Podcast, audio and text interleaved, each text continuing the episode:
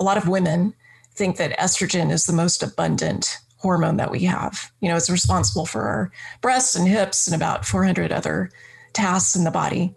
But the truth is, testosterone is the most abundant hormone that we have. So even though men have more, you know, on average, about 10 times more, women are still exquisitely sensitive to it.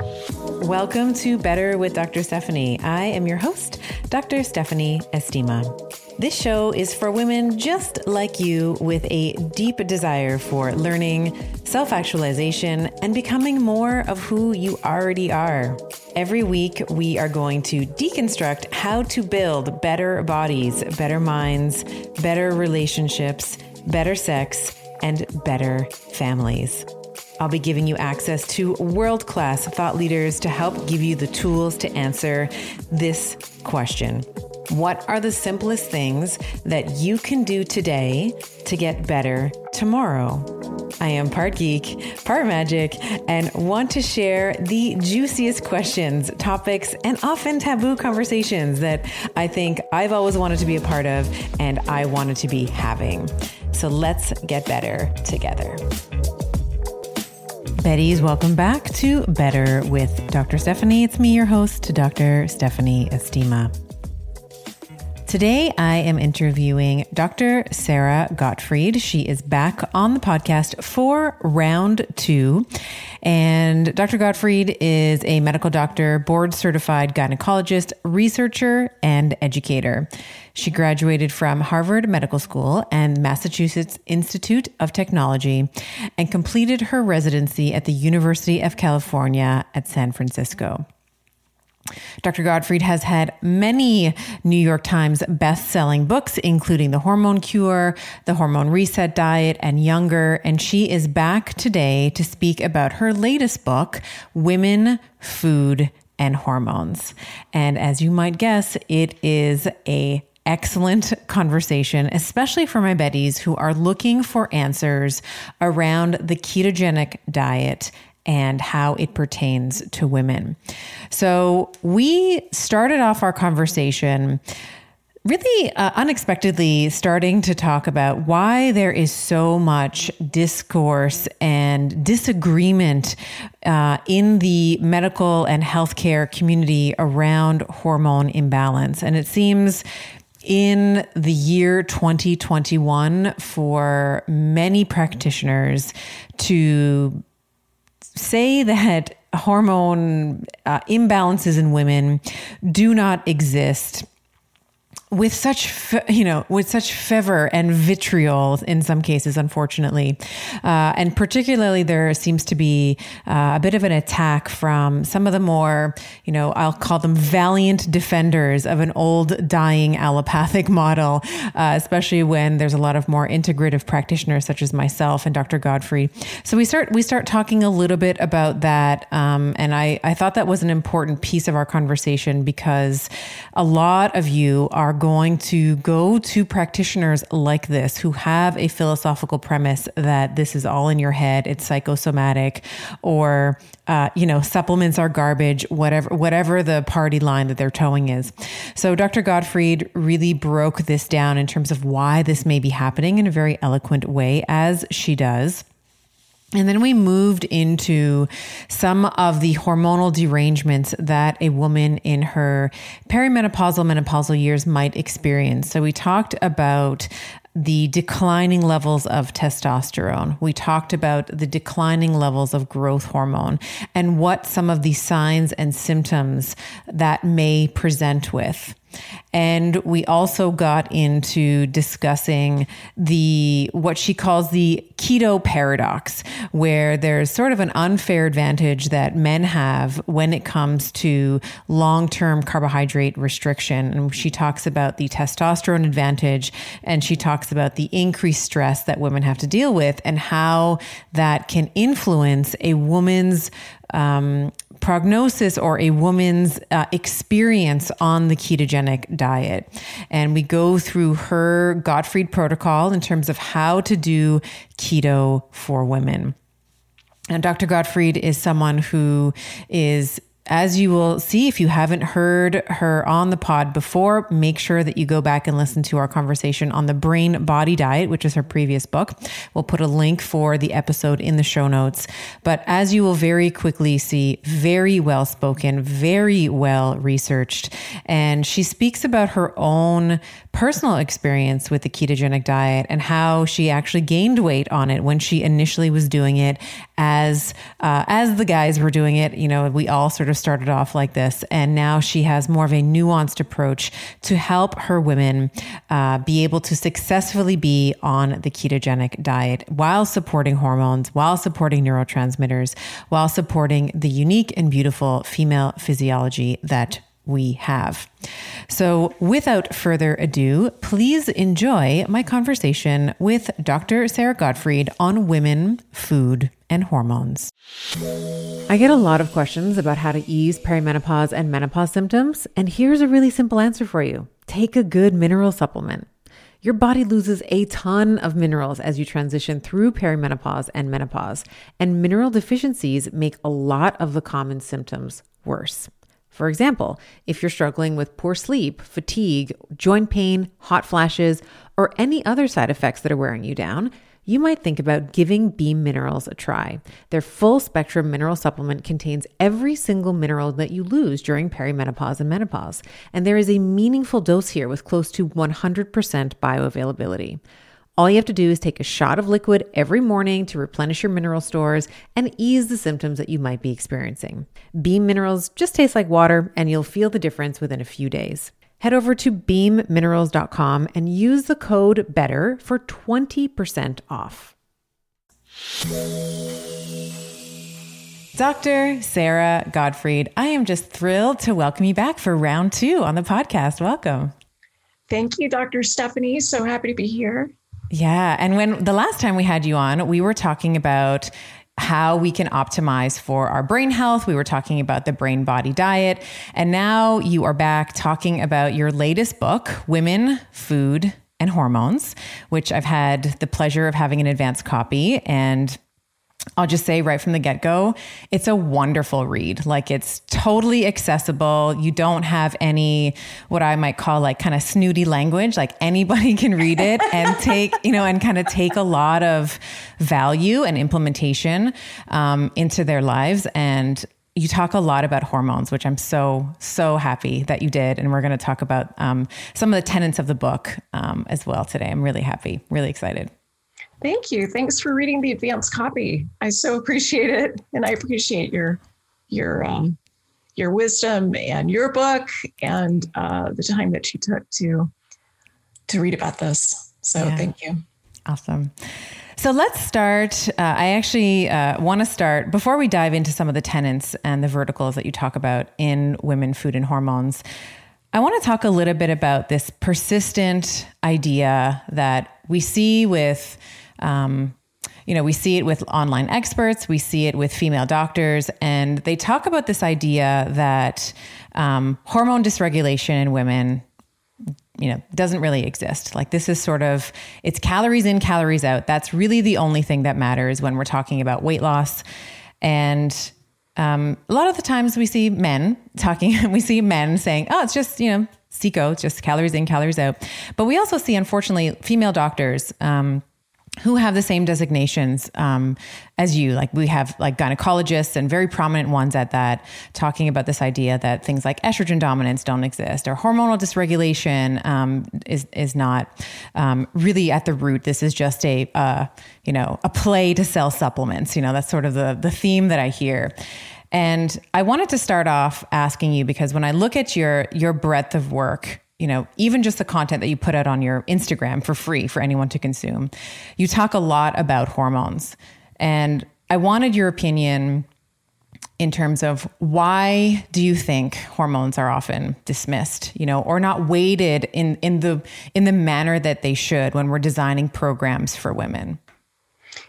Yeah, it's such a great question. It kind of gets to the core of this book and what's offered in this book. You know, I I went through the same training as those very people that you're talking about who dismiss the idea that nutrition can affect hormones, that hormone dysregulation is part of the struggle that many of us as women have with weight. And, you know, we're all looking at the same literature. So, in some ways, it's surprising to see these very blanket statements about uh, the lack of, lack of existence of some of these conditions. Let's just take a few examples here, because I think that's helpful in terms of getting specific.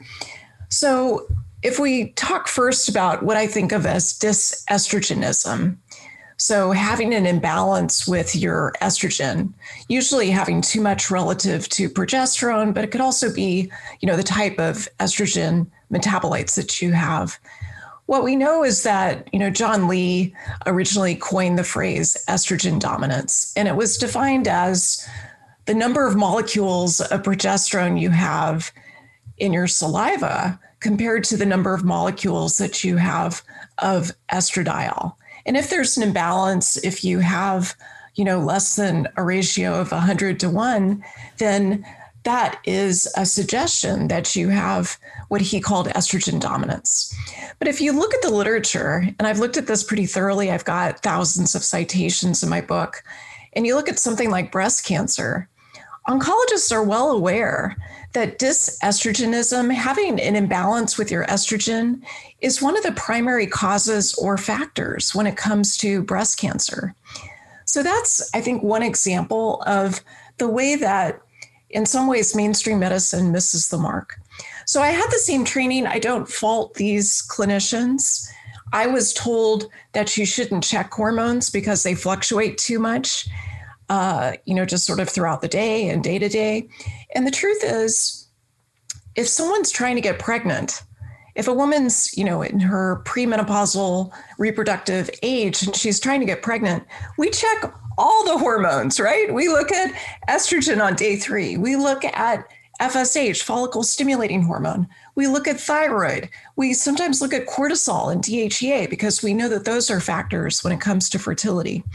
So, my feeling is that there's a double standard here, which is if you're not trying to get pregnant, we basically blow off this idea that hormones are part of metabolism, part of the energy that you create, part of these biochemical processes that you have in the body, and that it only is relevant to check them if you're trying to get pregnant.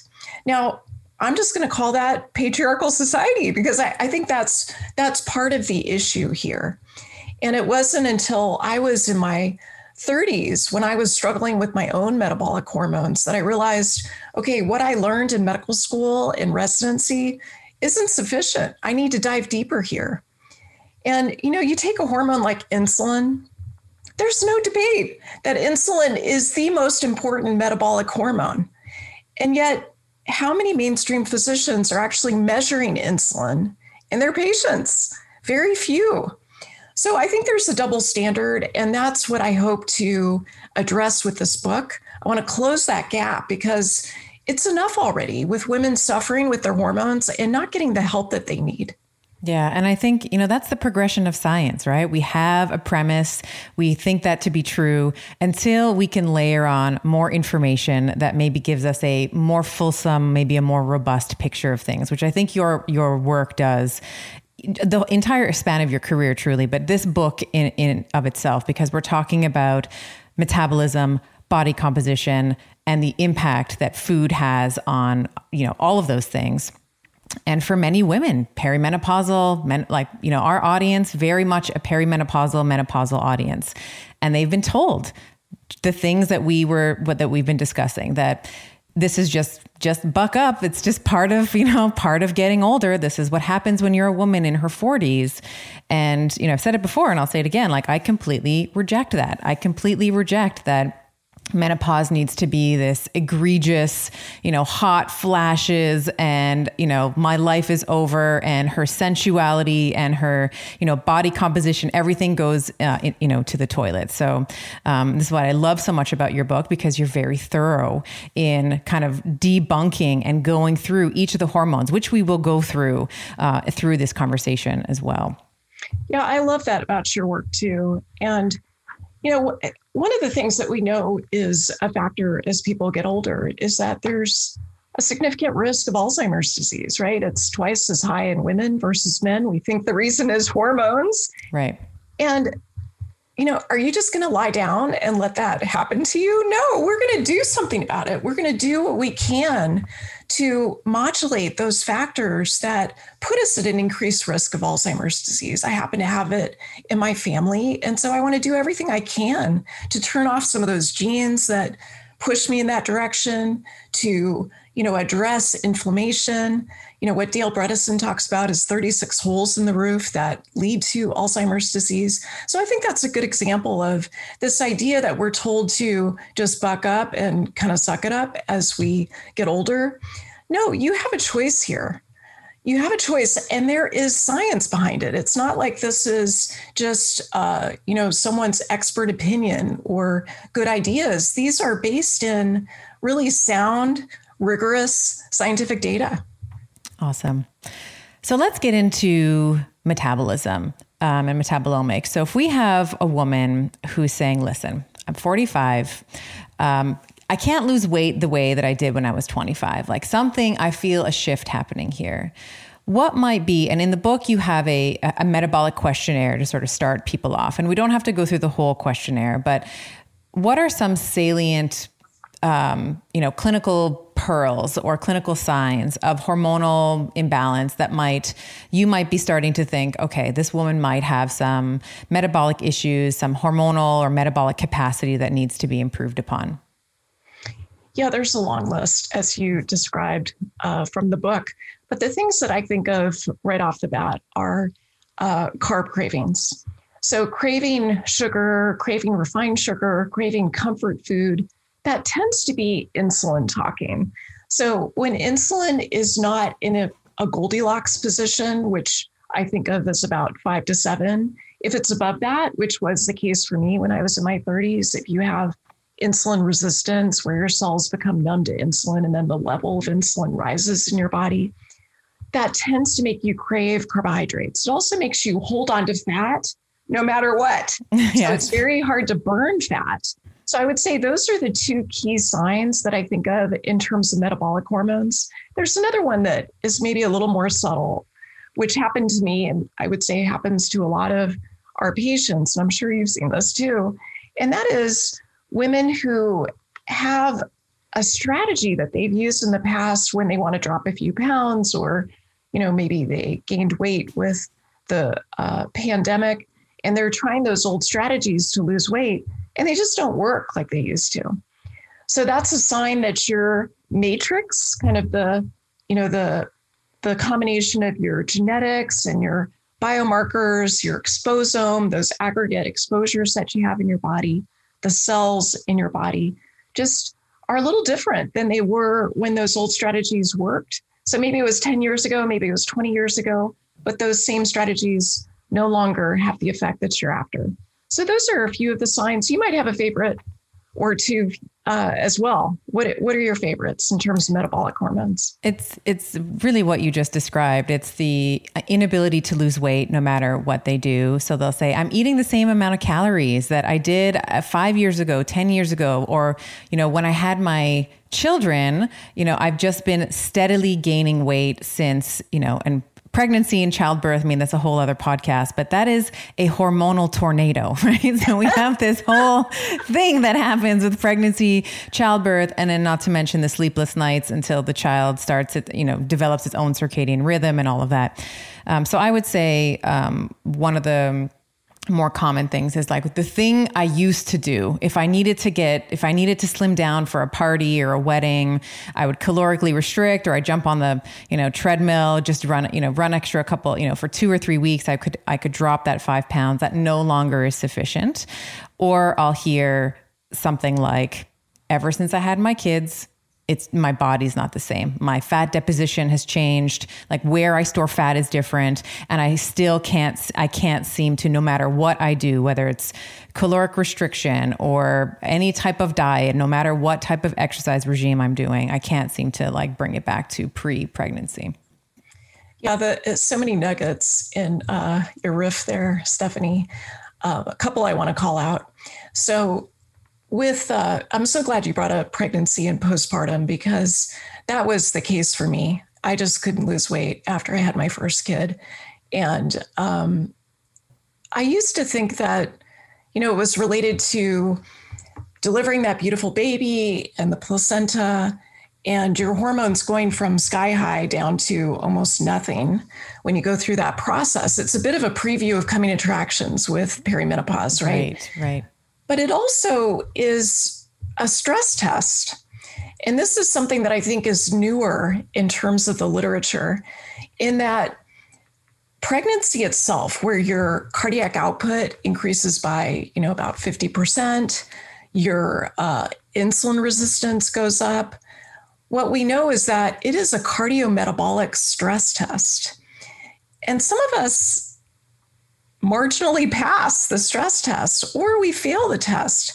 And that shows up as things like gestational diabetes, it shows up as preeclampsia, can even be um, preterm labor and delivery, delivering a baby that is small for gestational age. And I remember when I went through my first uh, pregnancy and I did that glucose loading test around 27, 28 weeks my score was 134 milligrams per deciliter. The cutoff is 135. Mm. So I was failing that cardiometabolic test and I didn't know it. And my OBGYN didn't know it, know it. I was an OBGYN, she was an OBGYN. She said to me, Well, stop drinking juice. So I think that idea that, you know, not being able to lose weight after you have your baby, that's a big part of this story. And as you said, circadian rhythms, I think, are another important piece because those get disrupted as well for the woman. Some of us, especially with the clock gene variant, really have a hard time with that in terms of the effect on metabolism. And you also mentioned calories in, calories out, which is, you know, this uh, kind of outdated notion that many of us grew up with. What I would say is calories do matter, but they don't matter as much as this bigger picture of what's going on with your metabolic hormones. So we have to consider both. And, you know, when I get asked, what should I do when I can't lose this weight? What should I do when I've got these symptoms of metabolic dysregulation with my hormones? The answer is eat for your hormones. Like, let's design your lifestyle and your nutrition so that we can support your hormones in the best possible way, which is really the crux of this book. Yes, yes, very well said. I, and I agree with you. I think that we need to be, of course, you can't just have 8,000 calories every day. Like nobody's saying that that would be an appropriate strategy. You know, a lot of people think, well, keto, you can just have all the fat you want and it doesn't matter. Calories do matter. But as you so eloquently described, I think that there, you want to be eating for your hormonal composition right now. And then as you change, as your you know, we, are going to talk about, um, you know, your morphology or your uh, what you call your metabolomic type. As that changes, you can also begin to nuance and alter the way that you're eating to support your new, you know, morphology and the way that your the way that your um, your cells and your hormones are behaving. So let's start with growth hormone. And let, yeah. uh, in the pre chat, I was like, I'm so happy you talked about growth hormone because this is, we have sexually dimorphic livers. Like we are different. Men and women have different livers we have different gh um, igf-1 so let's let's first start like why is growth hormone what is growth hormone and why is it important to consider um, when we're thinking about weight loss and body composition well, I'm glad you're so excited about growth hormone because I certainly am. And I haven't written about it before. So, this is my fifth book. Both uh, testosterone and growth hormone are uh, things I haven't written about before, other than testosterone as it relates to polycystic ovary syndrome. So, growth hormone, I think, is really fascinating. I started to pay attention to it maybe about 15 years ago, and I've been tracking growth hormone in my patients. What does it do? When you're a kid, it helps you grow. So it's responsible for your height. And we all probably have heard of kids who don't make sufficient growth hormone. They're given injections to help them get to the height that they are genetically programmed to get to. But as an adult, it's involved in a number of different functions. You know, based on the name, growth hormone, it is involved in the growth and repair of many of the tissues in the body, including muscle. So, along with testosterone, it's involved in muscle mass. It's also involved in how that relates to fat mass. One of the things that people notice when their growth hormone starts to decline as they age is that they have more belly fat. And there's a number of other signs as well that I talk about in the book. I won't go through every single one of them, but um, I'll just mention a few because it's fun, I think, for readers to maybe look and see if they have any of these signs. This is on page 47 of the book. So, do you notice signs of premature aging, such as saggy face, thinning lips, uh, droopy eyelids, and wrinkles? Do you feel less inner peace and calm? So, as growth hormone tends to decline, a lot of women experience more anxiety. Now, there's other factors involved. I think of insulin, I think of glucose, I think of estrogen. You know, the estrogen receptor alpha tends to make us more anxious as there's less stimulation of estrogen receptor beta. So there's a lot of hormones involved, but growth hormone, I think, is one we want to be considering. And then you may want to look at your hands. So I always like to kind of look at the muscles of my hand. And uh, what you want to see is whether there's any thinning muscle in your hand. Uh, reduced muscle tone, especially at the palm of the hands, just beneath the thumb and under the little finger. So that's what we're looking for. There's a, a longer list of some of the things that can be telltale signs of issues with growth hormone, but I, I think that hits the highlights. Yeah, I think so too. And I, you know, there's one um, that you wrote that I love. When you pinch the skin at the back of your hand, does your skin pop back, or does it sort of take? Is it delayed and it sort of takes its time to come and flatten out again? Which is kind of what you're talking about. You're talking about atrophy of the thenar and the hypothenar muscles, and then you know, does the skin have that elasticity, which growth hormone is a part of as well? So, talk to me about how growth hormone is different for women. So, you talk about this in the book, and I I think that this is so fascinating. I mm-hmm. remember, um, I can't remember who it was on the podcast. It might have been uh, Dr.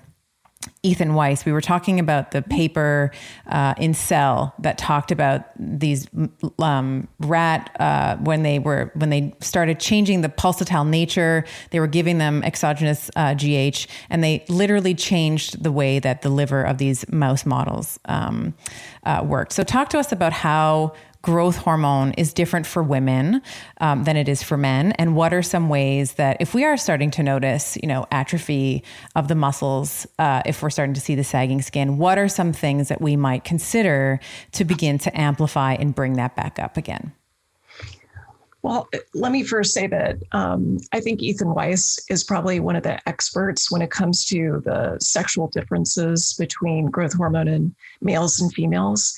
And so I want to encourage your listeners to go back and listen to that podcast because I think he does such an excellent job. And he definitely is more of an expert at it than I am. What I know is that the pulsatility is just different in women versus men.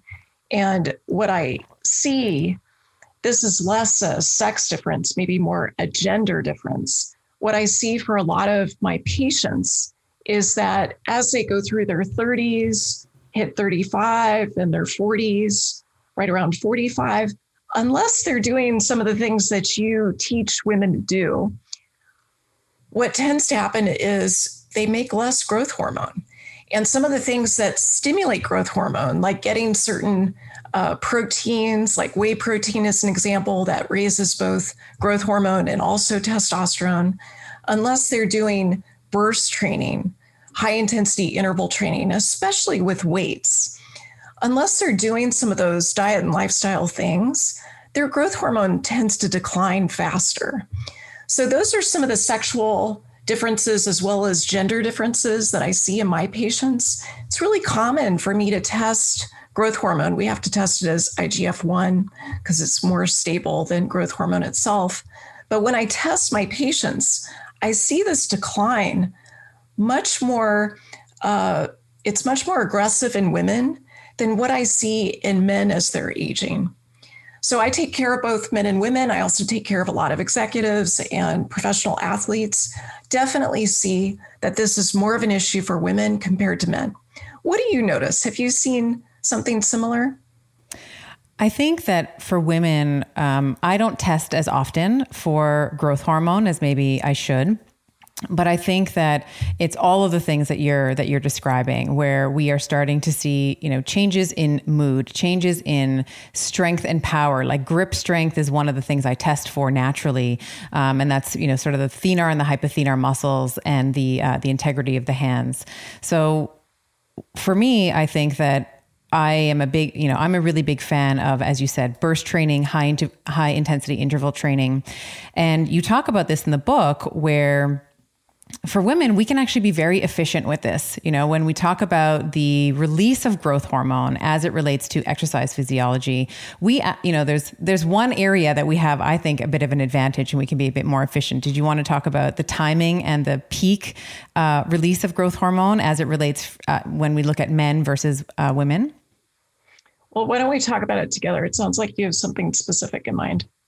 Sure. Yeah. What I was, um, what I always tell uh, my women when we're talking about increasing testosterone and increasing growth hormone is you only need about 20 to 30 minutes. When we talk about that peak uh, release of GH in women, um, you can do like a 20 minute, like very high intensity workout and you're going to profit from that spike and that peak of growth hormone. Whereas the guys, they need to do like a 40 to 60, like they need to complete a whole workout. So we can kind of get in there and out, um, which satisfies a lot of women who are like, okay, I'm homeschooling and I'm juggling a career and I need to cook and I need to do all these things. So that's the that's the thing i am very excited about when it comes to some of the differences in the um, in the release of growth hormone between men and women.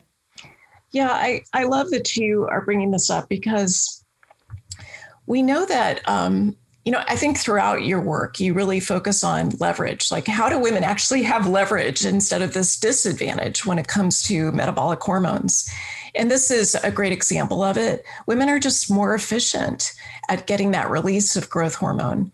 And, um, and frankly, I prefer a 20 to 30 minute uh, burst training uh, round of exercise to longer because uh, I find that longer workouts set me up for a greater risk of injury. And I can really maintain my focus for that 20 to 30 minutes.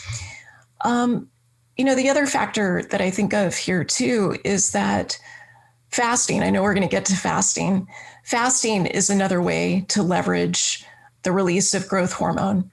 And as with all hormones, I probably should just say this since um, since we're talking about the levels of these hormones, we want to find that Goldilocks position where growth hormone is not too high, but it's also not too low. So we want to find that right level that's personalized for the individual, not some, you know, level that we recommend across the board, but you know, I like to look at a woman's level of IGF-1 and then set some goals in terms of how we want to increase it. And the issue here is that, you know, I remember when I first started going to some of these anti aging meetings where they talk a lot about growth hormone, they even sometimes advocate injections of growth hormone. And I always was a little freaked out by that because I felt like, well, isn't it more effective to leverage your diet and lifestyle first you know, to see how far you can get with nutrition, with burst training, with fasting, with these other measures, rather than to, you know, immediately go to the pharmaceutical.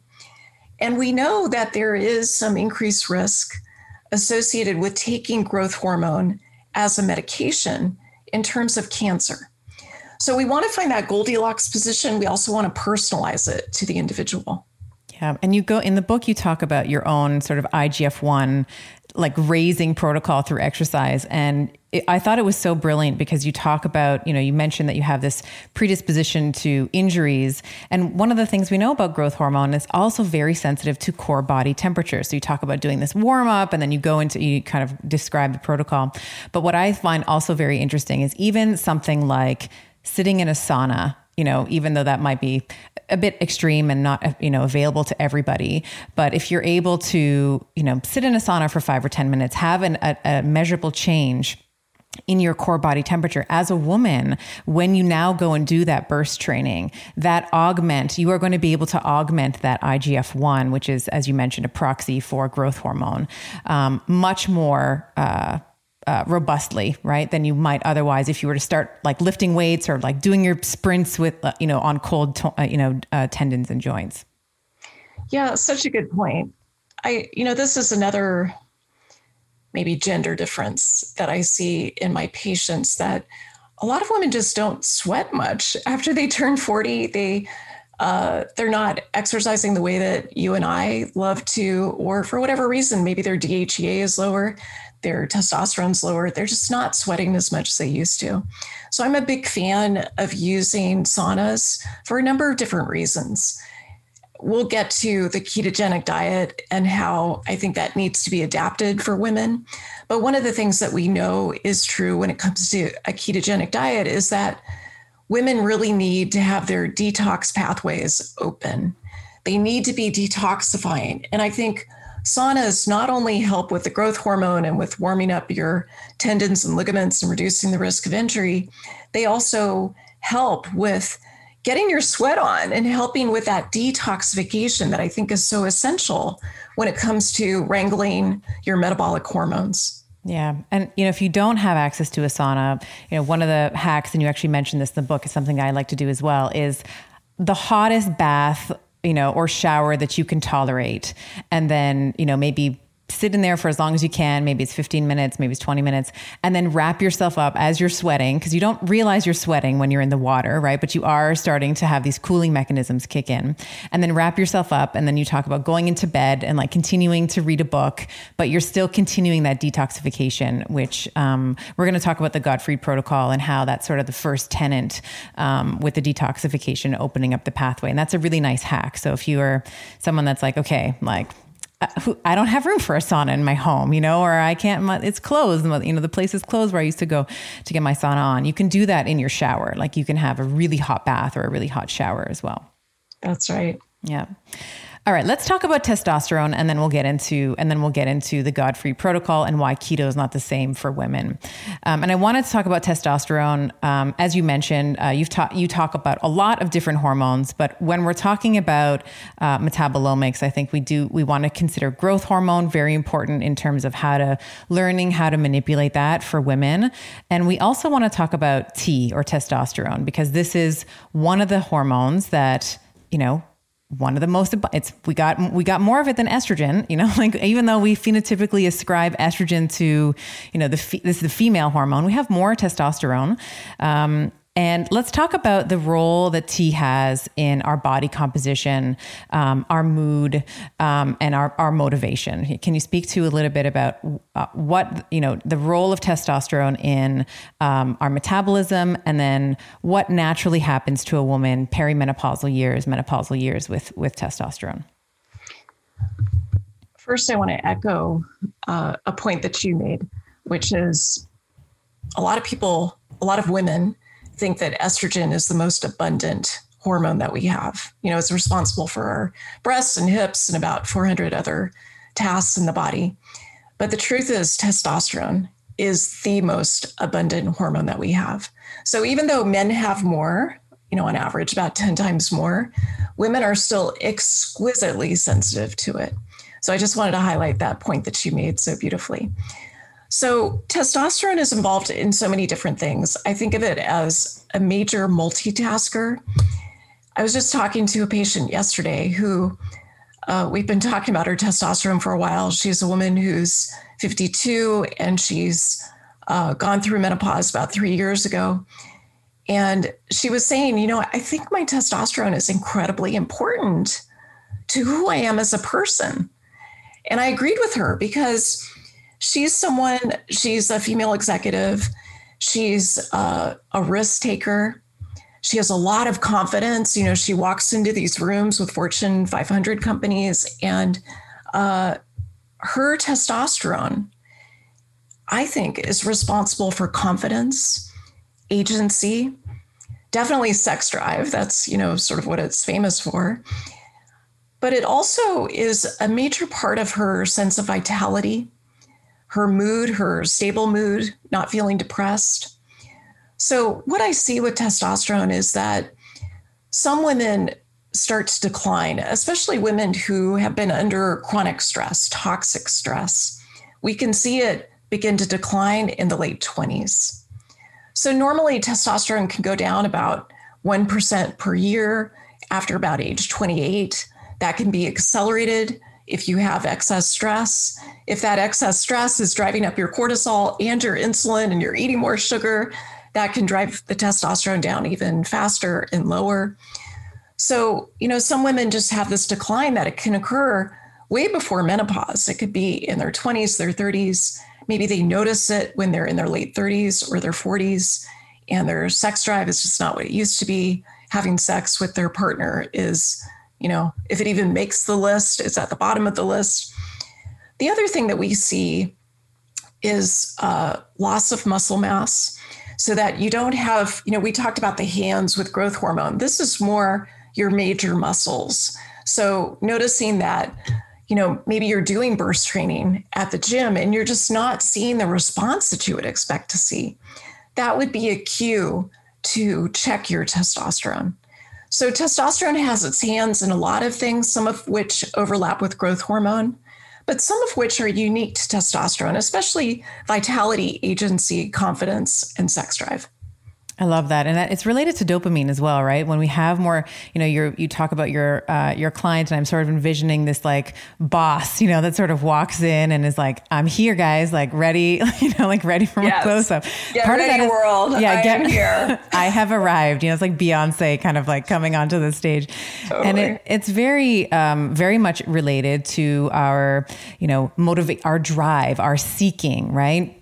Um, so I, uh, one of the clinical signs um, that I often will like my little like yellow hat, you know, my little clinical hat will be like, hmm, when, you know, I have a patient who will say something like, you know, I just, I used to love, uh, you know, going to what, maybe it's salsa dancing or I used to love to go and I just don't, I don't know. I just don't have the, the thing, it's not, I don't have it anymore. I don't have that oomph for that drive to go and, you know, go to the class or do the thing that really previously brought them um, a lot of joy. Yeah, that's a good one. I, I think of it as the mess, like meh. Uh, yeah, yeah. I really want to. I don't want to do those adventure things that I used to do. Now the pandemic has made that really tricky, right? Like it's a little harder. Uh, fortunately, things are opening up, and uh, that's less of an issue now. But yeah, I think that you know, not having that same sense of adventure, I think is a really good indicator of testosterone. And as you said, it is connected to dopamine. It's related to, uh, you know, we think of it as exploration. You know, just not having that that same risk-taking confidence to go after some of those things that used to be really enjoyable. Yeah. Sodium is an essential nutrient involved in the maintenance of normal cellular balance, the regulation of fluid and electrolytes, and your blood pressure. Start your morning right with a refreshing, salty tonic of LMNT. It's spring season now, which means I will be enjoying watermelon or grapefruit salt on ice, and it is a fabulous way to balance stress hormones and make sure that I am maximizing my muscle gains.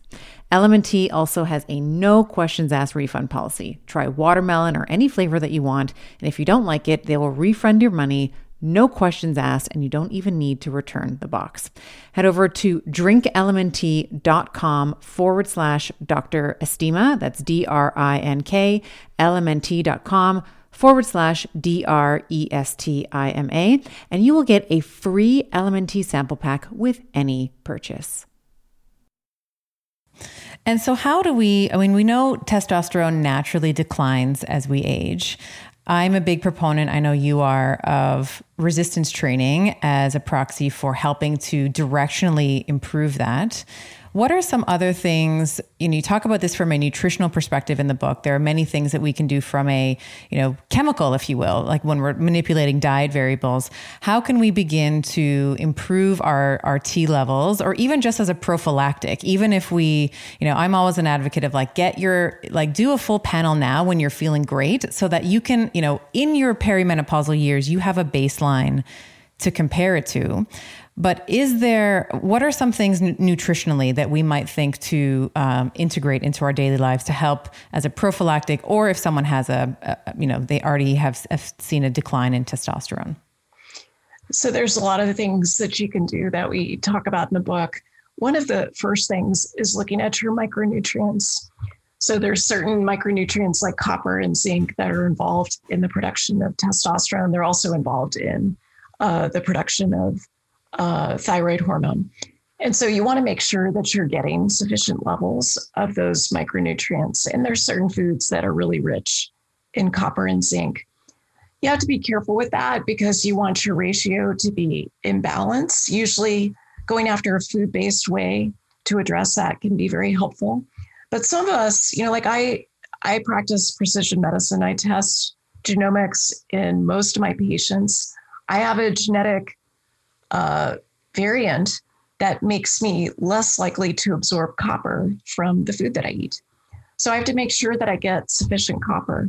So there's certain foods that um, I think are really helpful in terms of managing testosterone. We also talked previously about cutting back on sugar.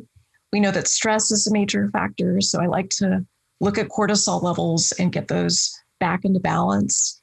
We talked about whey protein as a way of raising testosterone and growth hormone, uh, exercise. And ultimately, you know, what I did was to simplify this and to put it into a four week protocol, which is to do a ketogenic diet for this therapeutic pulse. So, not longer than four weeks, but really focusing for four weeks on these micronutrients and macronutrients that help to support the metabolic hormones. Wonderful. So let's talk keto then, because we've been we've been leading up to the crescendo. I want to I want to talk about keto for women, and you spend a, a, a, good amount of time in the book talking about what you call the keto paradox, where we see and I'll let you, uh, uh, you know, explain it. But one of the things that I have found as well is when we're trying to find protocol, we're trying to find literature to help direct our, you know, program design for our women. I remember not really finding much for her. It was just all really done on, you know, me search, right? It's like these men who are studying men.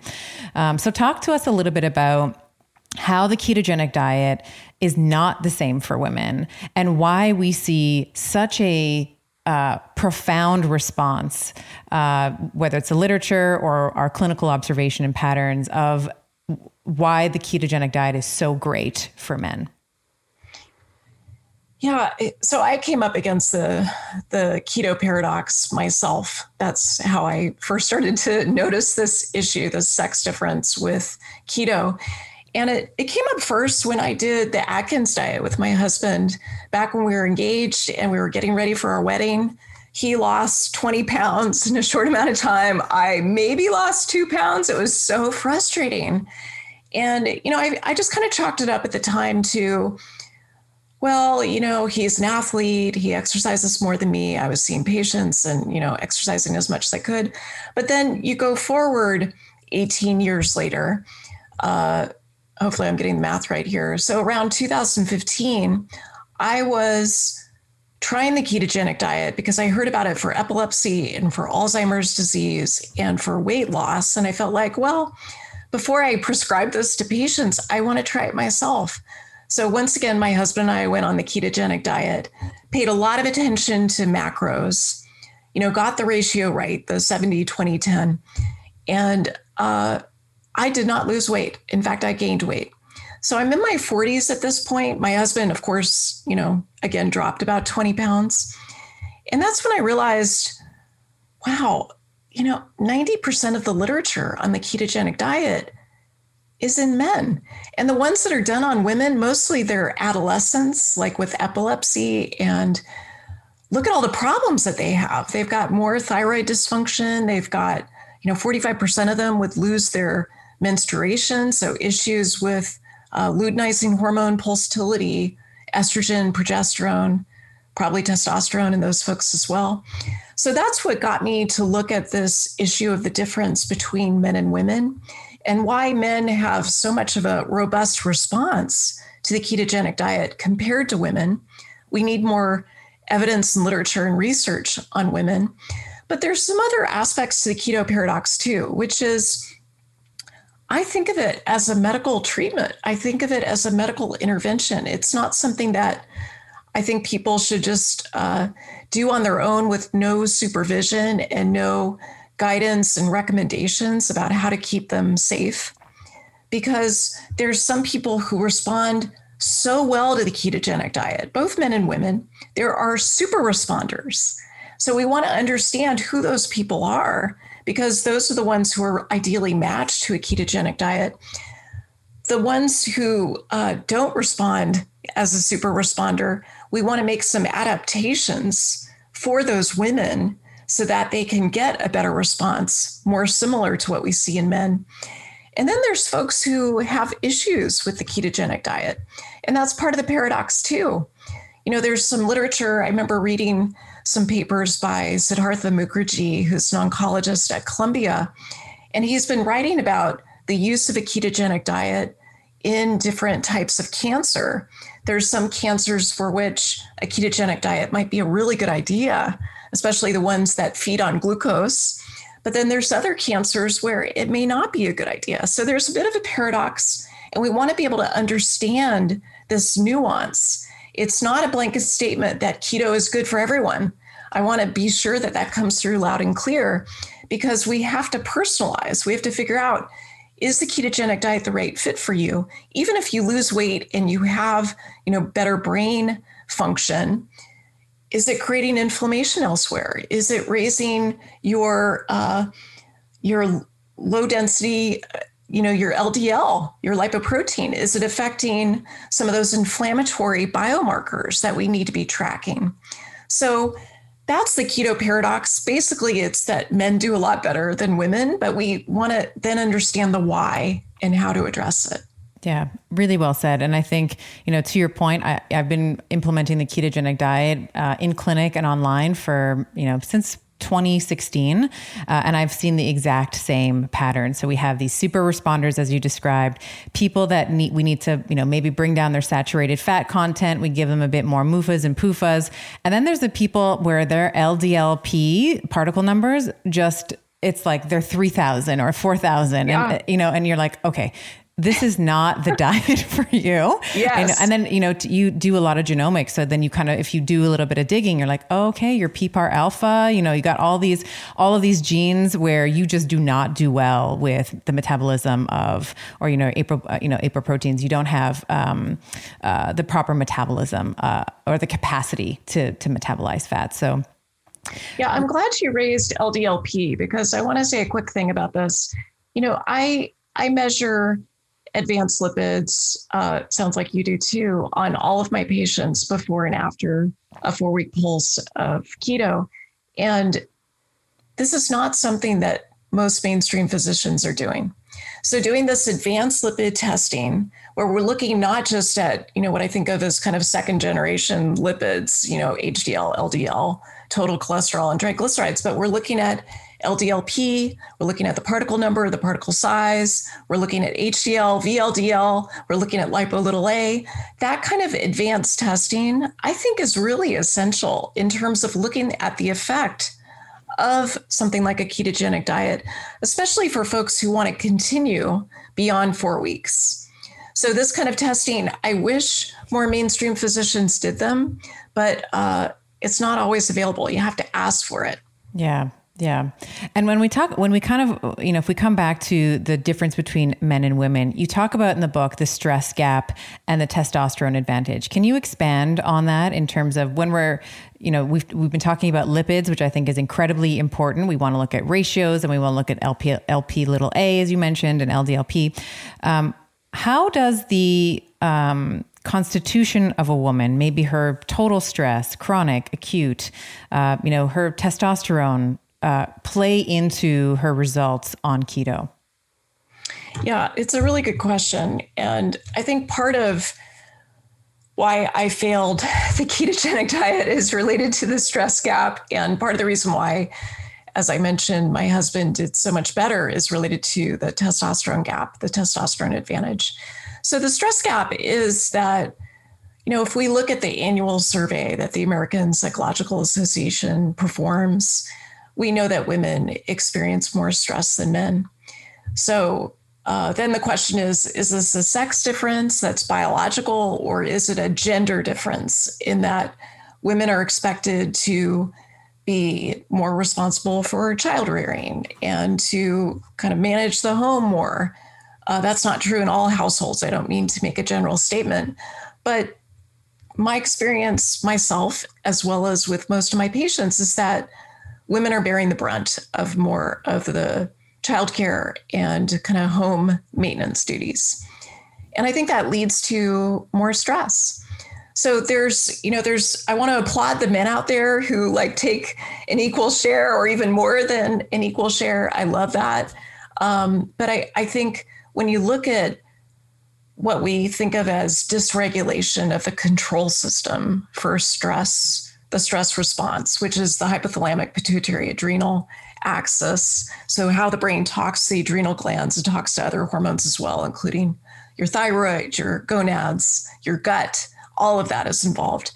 But when it comes to the stress response in the sympathetic nervous system, fight, flight, freeze, and how we're supposed to be in balance with the parasympathetic nervous system, the rest and digest, you know, the chill out and relax half of the autonomic nervous system, what we know is that women tend to get more jacked up so a lot of that I think is sociocultural.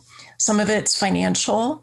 Some of it is that women experience more trauma, which I think is a big factor here. Uh, I don't know how much time we have to spend on that, but I check adva- ad- uh, adverse childhood experiences in all of my patients. We know that women tend to have more adverse childhood experiences than men do. We also know that people, you know, BIPOC patients have more adverse childhood experiences. So women tend to experience more trauma and it it lives on in the body and it can show up in terms of the you know this attempt with a ketogenic diet as an example to modulate these metabolic hormones so some of us who are uh, you know i used to be like a a super producer of cortisol. I used to make a lot of cortisol. I've been able to get it more right sized as I've gotten older. But when I make a lot of cortisol, that does several things. I know that it raises my raises my glucose. I think you and I had a little Instagram thing where we were going back and forth about every time I give a talk, like my glucose oh my on my continuous glucose monitor goes up by 10 to 20 points, kind of depending on the stakes of the talk. So so stress is a huge factor. And uh, you may have some additional follow up that you want about that. I'll just say one quick thing about the testosterone advantage. So we talked about how testosterone is the most abundant hormone for women and should be. And for men, because they have 10 times as much, they have much more lean body uh, mass. They've got more muscles. I think I've got percentages in the book, which I can't remember off the top of my head 50% more, or something like that and they um, it just makes them when they when they try to lose weight when they go on a ketogenic diet they tend to have more robust response. And from the research that we've done because we've done a lot of n of one experiments that's you know one of the tools that we have in precision medicine. From the research we've done we know that women who have less muscle mass and have a lower resting metabolic rate they tend to have less of a response to a ketogenic diet. That doesn't mean that they can't do it and still get benefits. It means that it takes longer. So, those are some of the factors related to this cortisol issue as well as the testosterone advantage. And this is precisely why I think clinicians need to start altering our standards of care, right? So we want to be considering age, menstrual status, race, gender, hormonal profiling, muscle mass, all the things that you just said, because that's, you know, to your to your point around precision precision medicine, that's how we that's how we get results, right? That's how we that's how we move the needle for these patients that have tried everything. I mean, I you mentioned in the book, I've had this as well. People are like, I already tried keto. It di- never n- didn't work for me. And it's like, okay, well, did you try a female centric ketogenic diet or was it bacon, butter, burgers and repeat? You know, was it like tubs of sour cream or did you have a lot of, you know, green vegetables and some of the other things that you talk about in, uh, in your book? So let's actually talk about the Gottfried protocol because you have three. We've been talking a little bit about um, the therapeutic intervention of, uh, of ketosis, that four weeks. Um, but you pre frame that with detoxification and you also talk about intermittent fasting. So walk us through these tenets and why they're important as a as an aggregate as a whole. Yeah, well, this this is a way of addressing some of those issues with uh, cortisol and this sensitivity that women especially have, this vulnerability, as well as the testosterone advantage. So the first thing that I notice, because um, I was one of those people who was saying, I've tried keto and it didn't work. No, I tried it twice before it worked. So there was a lot of tweaking that I had to do. And one of the first things I noticed was that you've got to have those detoxification pathways open. If they're not open, not much is going to work. You know, extreme measures might be effective, but extreme measures tend not to be sustainable. So, those detox pathways, I think, are essential to open up before you start a ketogenic diet. So, that means that you are getting uh, a pound of vegetables a day. And so we're talking about cruciferous vegetables, we're talking about cilantro, we're talking about the, you know, the vegetables and the herbs that really help you with detoxification, that help you with all the pathways of detoxification that occur in the liver, and that you're pooping every single day. So you probably see this too. I can tell you when I see a patient, I can look at my patient on Zoom and I can tell that the detox pathways are not open. And unless they're being so attentive to this, most patients just don't realize that they're not detoxifying the way that they should be. Because the idea here is that once you start liberalizing more fat, you got to get rid of it. You don't want to hang on to it. You don't want to keep recirculating it. You don't want to oxidize it and have it affect your cardiovascular health. So we've got to have those detox pathways open. So that includes eating vegetables, it includes you know, broccoli sprouts, having maybe a daily smoothie, which I think can be a really good bridge to help with detoxification, and that you're pooping every single morning and it feels like you are completely evacuating. So that's the first tenant.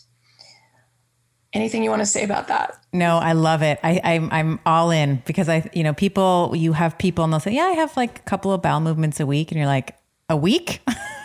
Yeah. you know, we need you need to be emptying, you know, you need to be on the toilet as you said in the morning. Usually that would make sense if you have a proper circadian rhythm of cortisol, you should be evacuating uh, the bowel in the morning and maybe, you know, another time or two and the only other thing I would add is it's the quality of the stool as well is important. If you have little, you know, I call them like rabbit poos. Like if you have these little hard, hardened, dehydrated little pellets that you're passing, like you want, you want a snake. Like you want a big one, consi- like one consistent, uh, you know, bowel, uh, you know bowel movement and you want it to ideally not break but if it does you know one or two pieces and you want it to be round and all of those things. You don't don't necessarily want to see the things that you ate in your bowel as well. Like it should ne- you may see a couple of like you know pieces of corn in here and there but uh, generally you want it to be i mean maybe that's a little tmi for for my betties but that, I, talk, I talk about this kind of stuff with my patients. It's like the, the t- you need to look at the quality of your poo as well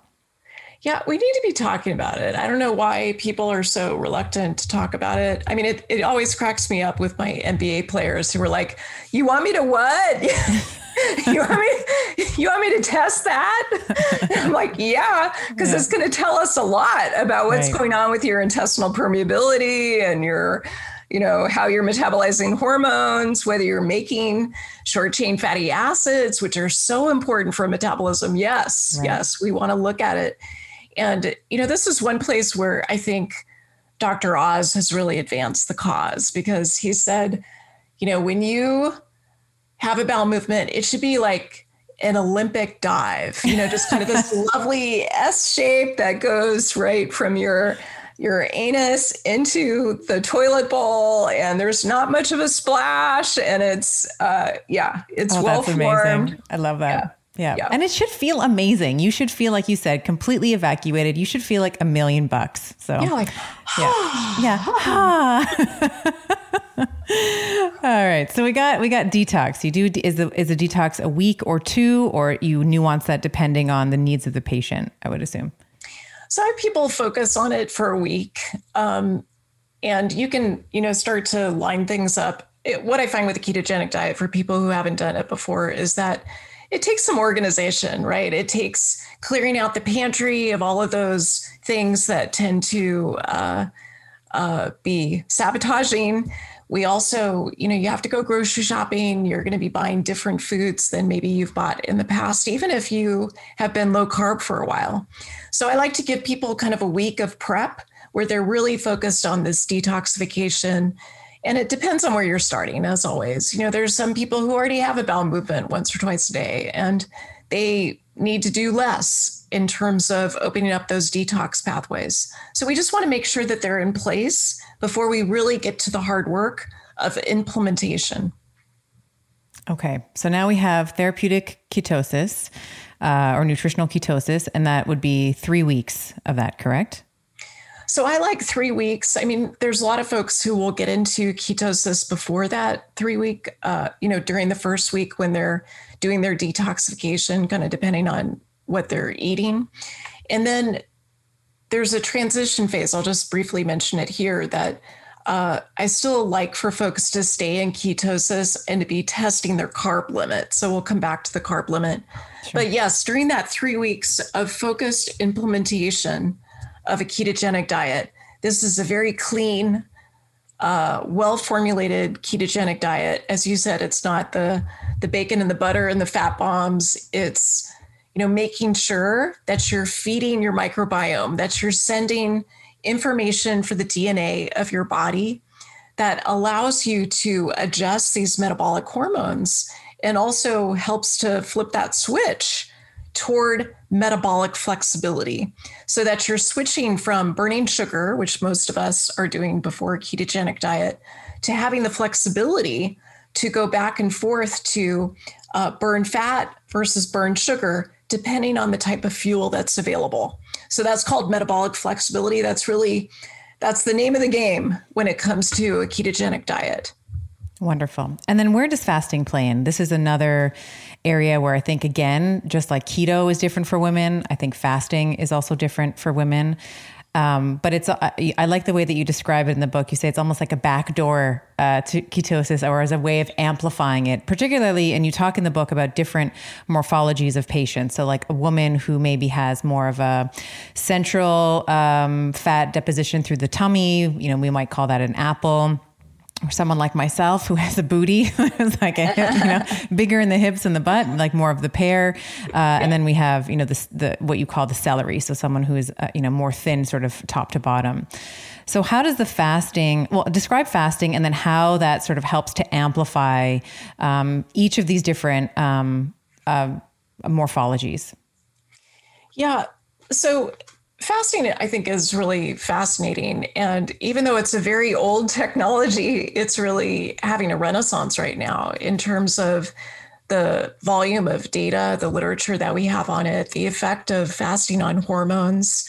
You know it mostly has a very salutary beneficial effect on hormones and those those three different body types are related to metabolic hormones. So women who have more of that apple shape, they tend to have more issues with insulin resistance, might have more issues with growth hormone or a combination of the two.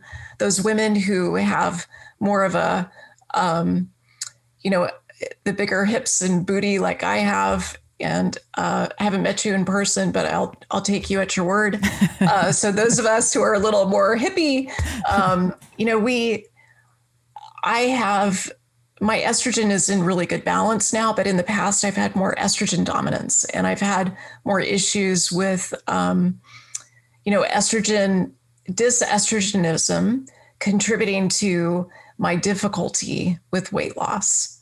And then the more celery shape, you know, the person I always think of here is my friend JJ Virgin. And I think she would oh, agree JJ. with this. Yes. Right. I love yes. JJ. I just yes. was talking to her yesterday and I was, you know, I was saying to her, you know, you watched me when I gained 25 pounds after my first book because I was sitting on my butt, like writing that book uh, for years. And I would do that at night, you know, after seeing patients. You saw me gain all this weight and I could not get it off. I could not get it off until I did this diet. I figured out this, you know, this ketogenic program together with detoxification, together with fasting, that really allowed me to.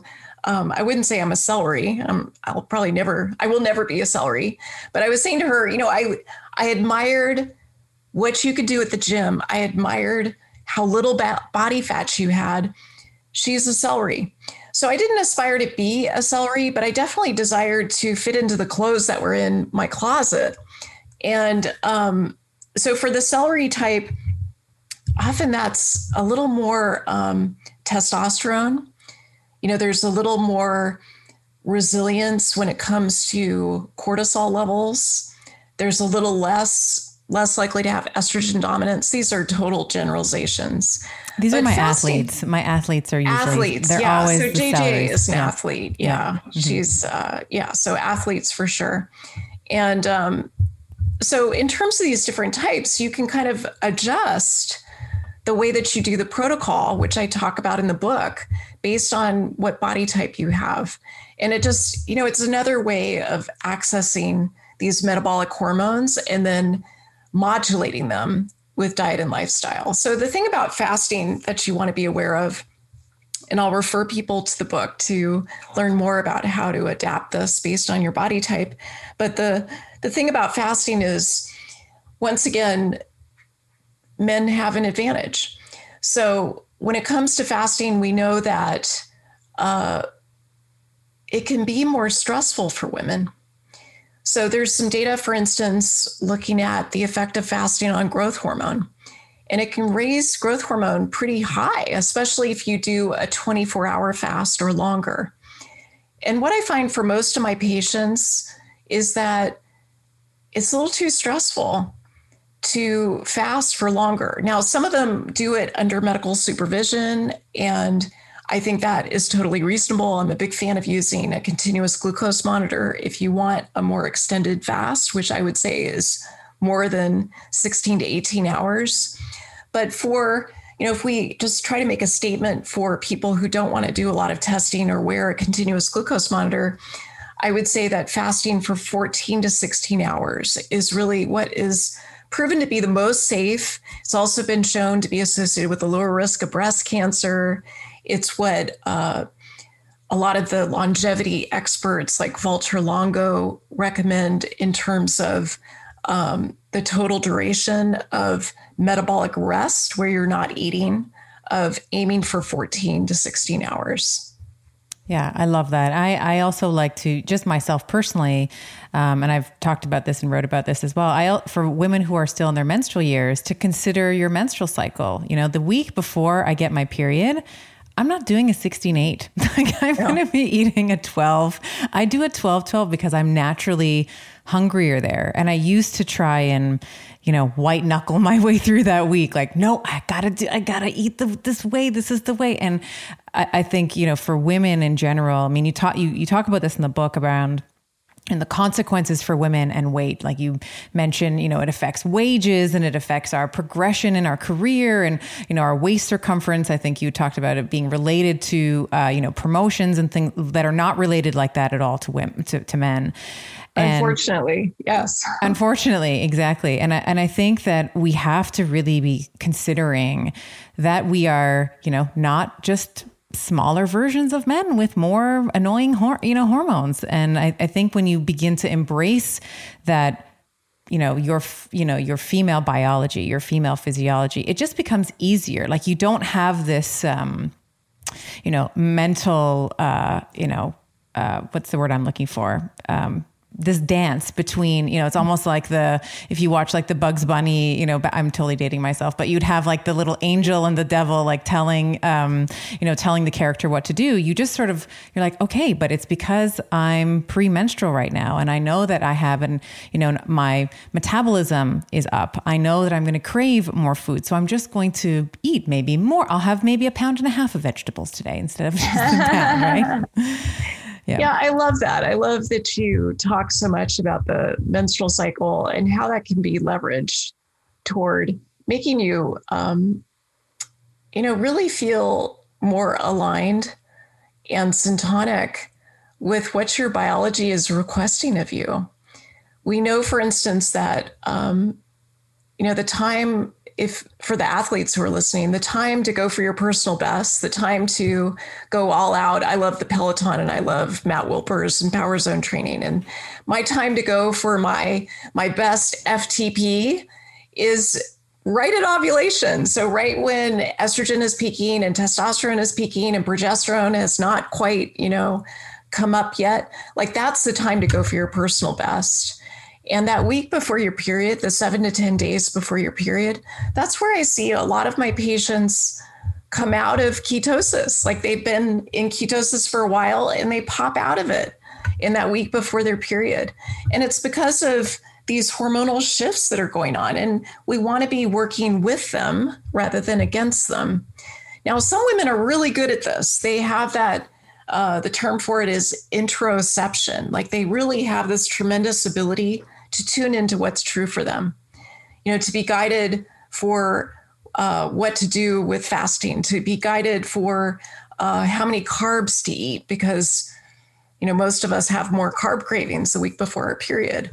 Women with PMS eat about 260% more carbs the week before their period. So we just want to be mindful of these things some of us, you know, who have gone through medical training, I think kind of stamped out that interoception or we're trying to develop it again and we're less good at it. And so uh, that's where this kind of guidance, I think, can be more helpful. That's so good. I, I love um, this idea of sinking into your body. You know, I think for someone who is as driven and accomplished um, as you are, you know, it's it's very easy to you know, just kind of, I mean, at least for me, I notice like I like to stay in my head. It's like safer there. Like I can do the predictions and I can do the, you know, the logistics and the strategy and all the things.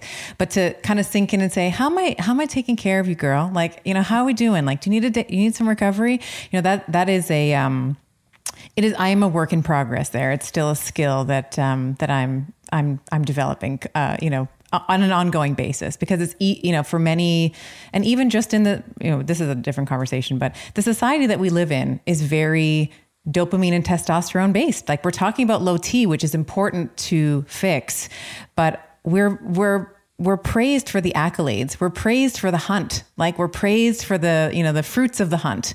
You know we're not praised for taking a recovery day. We're not praised for you know sinking and having that developing that interoception that you were talking about. So um, yeah i love that point stephanie because um, as you were talking i i felt like you could be describing what it is inside my body as well because i am so well trained cognitively like i'm so good at you know sort of hearing about something like you know four week ketogenic diet with detox and intermittent fasting. Okay go. Let's let's go do it.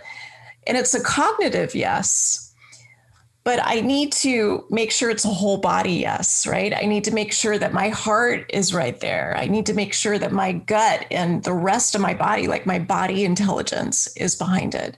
So i think that that point about the whole body yes is so essential. And you're right we are our entire system of reward is based on most of us being stressed and kind of adrenalized as we go after whatever it is we're driven toward with our ambition. And there are other ways to achieve what we're seeking that don't involve you know running us into the ground and getting our cortisol too high and then you know maybe too low or driving our growth hormone too low or driving our testosterone too low and our insulin too high. There are ways to be in the world that allow these metabolic hormones to support you. Mm-hmm. and ultimately i think that's really that's why i wrote the book. That is why i wrote the book because uh, it's not so much that, okay, we're going to fix your insulin and you're never going to have a problem with it again. No, what we're going to do is we're going to work on these diet and lifestyle changes so that we can really personalize what is going to help you be your best self with your whole body yes going forward. Yes. And it gives you tools like lifelong tools, you know, so you can go into it and out of it and you can modify it whether you're 35, 45, 75, etc. Yes. So let's let's just finish off the Gottfried protocol with transition, um, and then I'd like to ask you how you have implemented this into your uh, into your daily life. So once you finish this three week nutritional ketosis You've achieved, you know, the holy grail, you're producing ketones. What do we do after that? What happens after that? So I am a fan of transitioning to a more balanced uh, food plan. And what that is for most of my patients is a lower car- carbohydrate, um, extra virgin olive oil rich form of the Mediterranean diet. Now, if I eat a Mediterranean diet, kind of a classic Mediterranean diet, I will gain weight. So I've had to customize this over time. I've had to figure out, okay, here's my carb limit. So when I first started in 2015, I had like a barely imaginable carb limit. I could hardly eat any carbs. I was carb intolerant. And now I'm at a point where I can tolerate carbs. I can even stay in ketosis and get much more carb servings than I had uh, you know, back in 2015. So the transition is about what is your sustainable long-term strategy with food? And how do we define that? Because we can do it with a scientific basis. So I like to use uh, I like to use a number of different things. I use a few devices to look at ketones and glucose and to add carbs so that we're doing only about a five gram load at a time to see how much high how much higher you can go and still get the benefits of your metabolic hormones being back in place. So we define this carb threshold.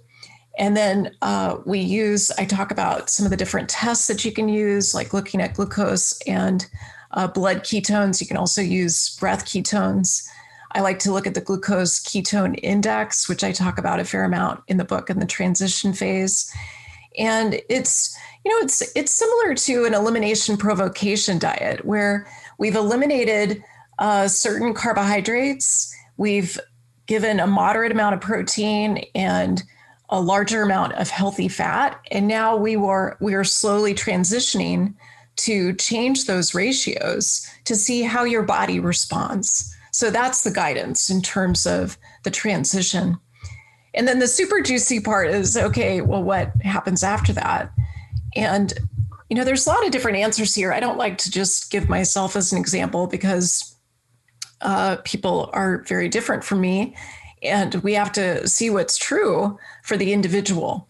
But I can tell you, for instance, I had one patient who was a case in this book who lost you know about 15 pounds when she went through the four week protocol and in transition, she said, Listen, I'm feeling so good. I want to keep going.